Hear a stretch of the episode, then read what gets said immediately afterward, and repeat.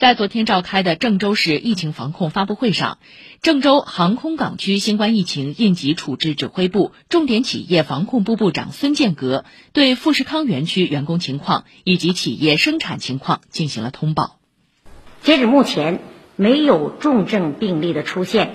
企业生产基本正常，取得了阶段性的防疫成效，主要是采取了以下几个措施吧。第一个是实施闭环管理。将外驻的员工转移到富士康公寓区集中居住，划定重点区域，员工通勤实行闭环管理，园区内各厂区之间互不串岗，缩小聚集的规模。二是强化核酸检测，尊重员工的去留意愿，连续七天核酸检测阴性的，确有意愿返乡的，由疫情防控指挥部。统一组织转运，安全有序返乡。